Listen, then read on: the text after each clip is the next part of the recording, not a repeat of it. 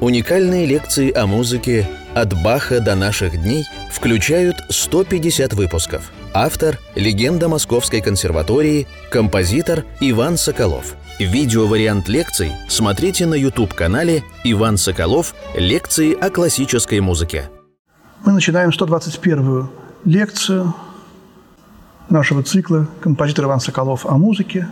Мы продолжаем разговор о Скрябине – когда мы записывали предыдущую, 120-ю лекцию, на последних секундах стал греметь гром. И, и он сейчас еще гремит. Собирается гроза. Мы все это ощущаем в этой прекрасной галерее Нико ее прозрачным потолком. Мы видим небо, а небо – это одно из самых… О, слышите опять гром. Одно из самых важных понятий вообще в музыке Скрябина. Скрябин – композитор, который писал музыку о небе и про небо. Я занимался поэмами опус э, 32, потом тут вот четыре прелюдии опус 33, перевернул страничку и увидел третью прелюдию, опус 33, и решил ее спонтанно сейчас вот здесь сыграть в этом нашем цикле – Понимаете, как странно. 1903 год. Опус 33. Прелюдия номер три. Три четверти размер. Случайность это? Мы только что говорили о символике чисел у Скрябина, э, которую он взял от Баха или не взял. Некоторые говорят, что вот, Вань, ты сочиняешь, ничего он не взял. 32, тройка и двойка. А здесь сплошная тройка – прелюдия очень короткая. И, по-моему, позапрошлой лекции или в прошлой я говорил о том, что у Скрябина есть э, музыка, состоящая из одного каданса. Мы занимались опусом 16, пятой, последней прелюдией. Как бы прелюдия комплимент, прелюдия каданс. Вообще, каданс – это некое завершение. А тут вся музыка, состоящая из одного завершения. Э, вещь, состоящая из последнего аккорда. Аминь, мы знаем, в конце молитв говорится. Вот кроме аминь вообще ничего нет. Аминь. Музыка, состоящая из одного аминя. Аминь. У Мессиана есть видение аминя для двух роялей. Правда, тут перевод с французского. Но если вдуматься, то слово «аминь» бесконечно по своему содержанию. Об этом тоже можно много говорить. Да будет так. И вот здесь мы начинаем, как раз в присутствии этого облака, этого грома, мы начинаем уже исподволь, начали давно, говорить об эсхатологическом у Скрябина, о связанном с концом света. А конец света – это каданс. Как изобразить в музыке конец света? Кадансом. Самое простое изображение конца света – это вот. Но это, конечно, там, потому что стаккато, до мажор, такое легкомыслие. Это то, наверное, что сыграл Бах, когда э, ушли э, детишки, это знаменитая такая детсадовская история. Старый Бах спал, внучата резвились, что-то такое играли ладошками по роялю, по клавесину, э, а потом вдруг кто-то случайно сыграл доминант септаккорд. И, убежали все. А ладошками взятые кластеры Баха не раздражали – а доминант септаккорд его раздражил, заставил проснуться, встать и сыграть трезвучие. И вот, это вот, этот вот эта септима, которая в доминант септаккорде была, она потребовала разрешения. И, конечно, ни о каком конце света у Баха речи быть не может, но идея написать музыку, которая состояла бы из одного слова – Помните, мы говорили о том, что Скрябин э, продолжает вот этот лаконизм Шопена. И вот этот лаконизм здесь, в этой прелюдии, опус 33, номер 3, на три четверти, написанный в 1903 году, она здесь предстает в полном виде.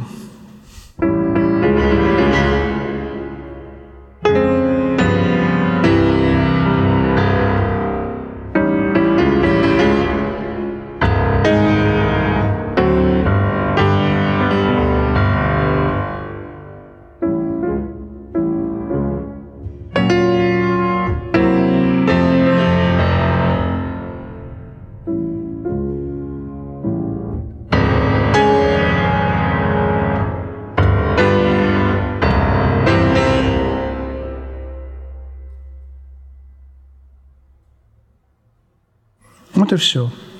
12 тактов. Тоже число, в общем-то, связанное с тройкой.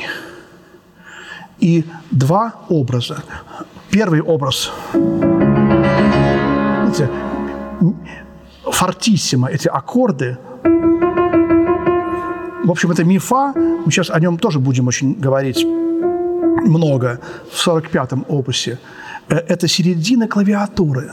Ровно, так сказать, э, то место, откуда Господь, Творец, начал творить Вселенную из центра. Если клавиатура – это Вселенная, то вот композитор, который, так сказать, является провозвестником божественной воли, как это Скрябин считал, он начинает тоже из центра. Вот она, мифа. Вот. А дальше вывод. Вот. И обозначение конколлера. Очень страшно и очень холерично надо играть. Вот это. И дальше вот этот первый образ, он смягчается потихонечку. Форте уже одно. А второй образ такой же. Теперь пьяно. Вопрос уже какой-то. Непреклонный. И вот последняя попытка, четвертая. Пианиссимо. Но ответ четвертый, самый громкий, три форта.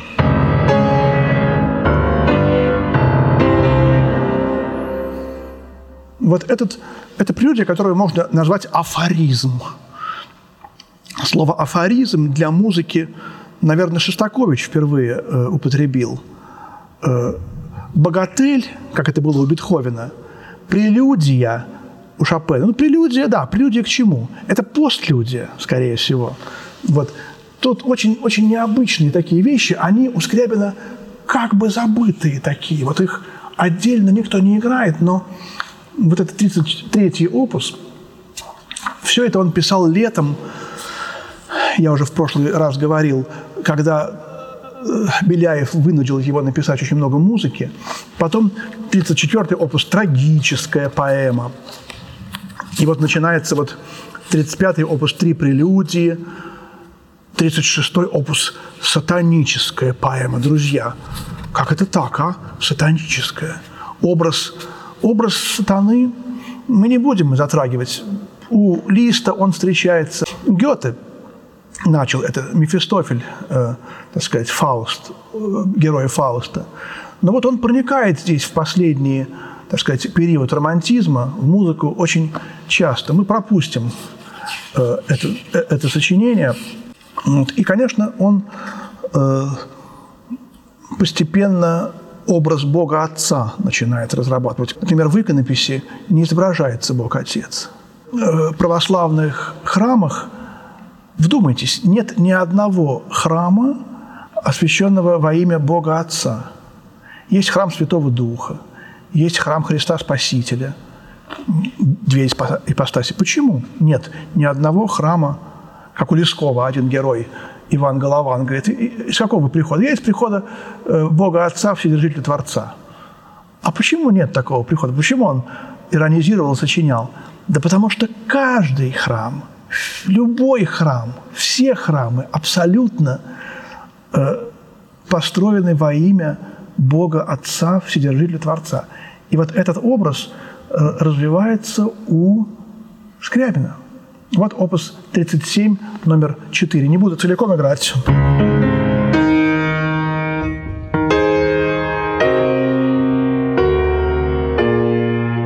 Вдруг начинается левая рука с, с таким стритоном и с малой септимой. Что это? Очень необычно. Мы говорили о левой руке, о значении леворучного вообще в музыке Скрябина. Все это постепенно развивается. Вальс, опус 38, ля бемоль мажорный. Это как бы автограф, может быть, автопортрет Скрябина. Александр Скрябин, А.С. Ас, ля бемоль.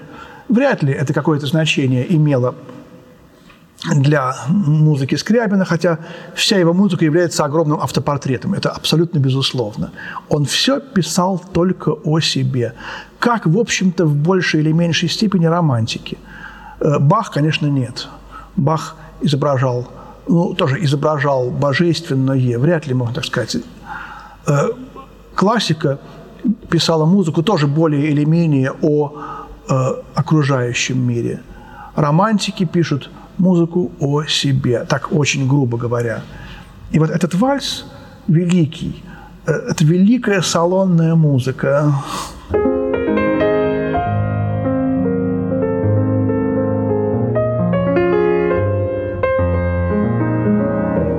Так, немножко на, наиграю. Видите, э, левая рука сразу «Соли Део Глория». Первый такт левой руки – цитата из романса Рахманинова «Сирень». Первый палец левой руки. Конечно, шутка. Конечно, никакой цитаты здесь нет. Случайное совпадение. Бывают случайные совпадения, хотя ничего случайного нет. Но цвет этого вальса, естественно, сиреневый, понятно.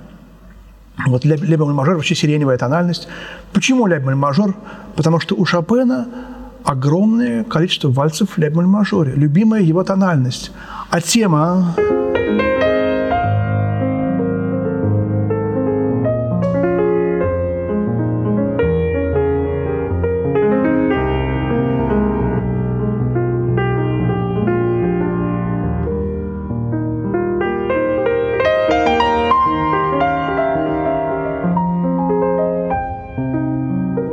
Вот. Пентатоника. Вот то, что делали э, барочные композиторы, тема как общая формула, тема как гамма, тема как один звук. Вот такие вещи, которые в романтизме как-то не очень э, любимы, романтизм усложняет. А Скрябин, последний романтик, можно так, наверное, сказать, уже немножечко идет в сторону опять вот этой вот лапидаризации, ну, слово такое немножко корявое. Он делает, хочет сделать музыку формульной, лапидарной. Это то, что характерно для искусства XX века. Тема как идея. Потом до предела дойдет, конечно, Малевич в «Черном квадрате». А я буду неоднократно говорить о том, что какая-то была вот такая речь Скрябина 20, э, по-моему, января 2013 года, она отражена в дневниках э, Калантай. Э, она была на этой встрече. Людей искусства в тогда еще Петербург назывался.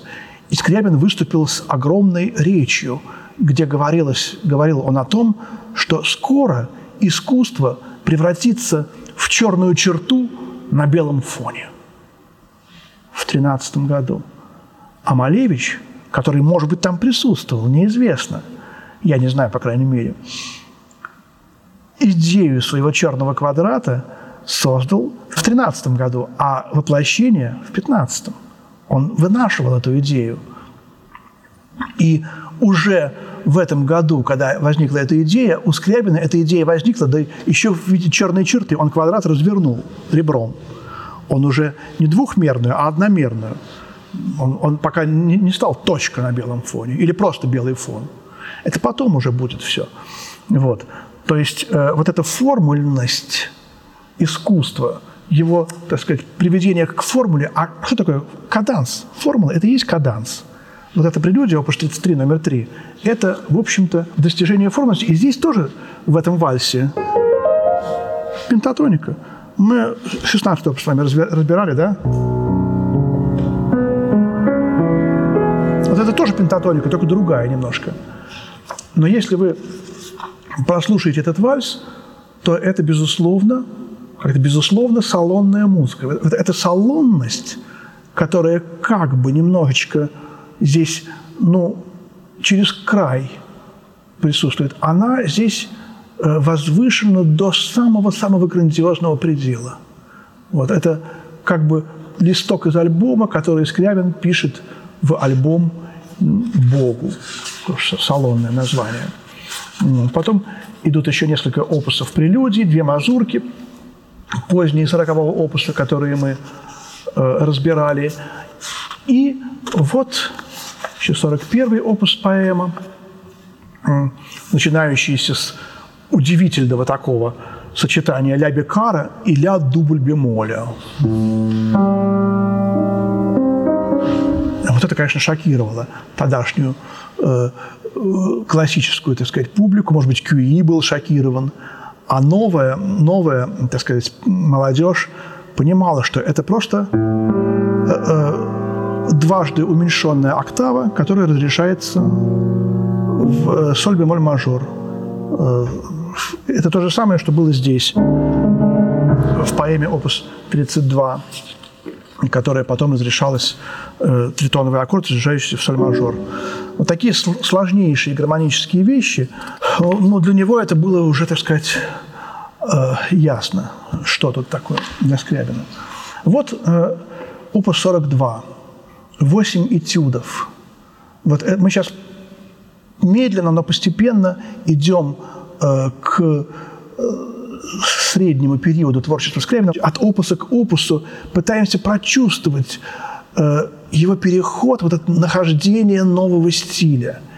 И когда он э, писал эти восемь этюдов, опус 42, видимо, уже осенью 903 года, вот кульминационный пятый этюд до диез минорный, самый гениальный, может быть, даже из всех сочинений Скрябина, фортепианных, по крайней мере – возник таким образом, пишет его э, жена, он что-то такое испытал э, ночью, проснулся с лихорадочно блестящими глазами, вскочил с кровати, пош, побежал э, к роялю, а утром сказал, я написал сочинение, которое по значению не уступает моей третьей симфонии, божественной поэме – мы о симфонических вещах как-то так вплотную говорить не будем, но э, это можно прочесть в учебниках. Я не читаю сейчас э, курс лекций э,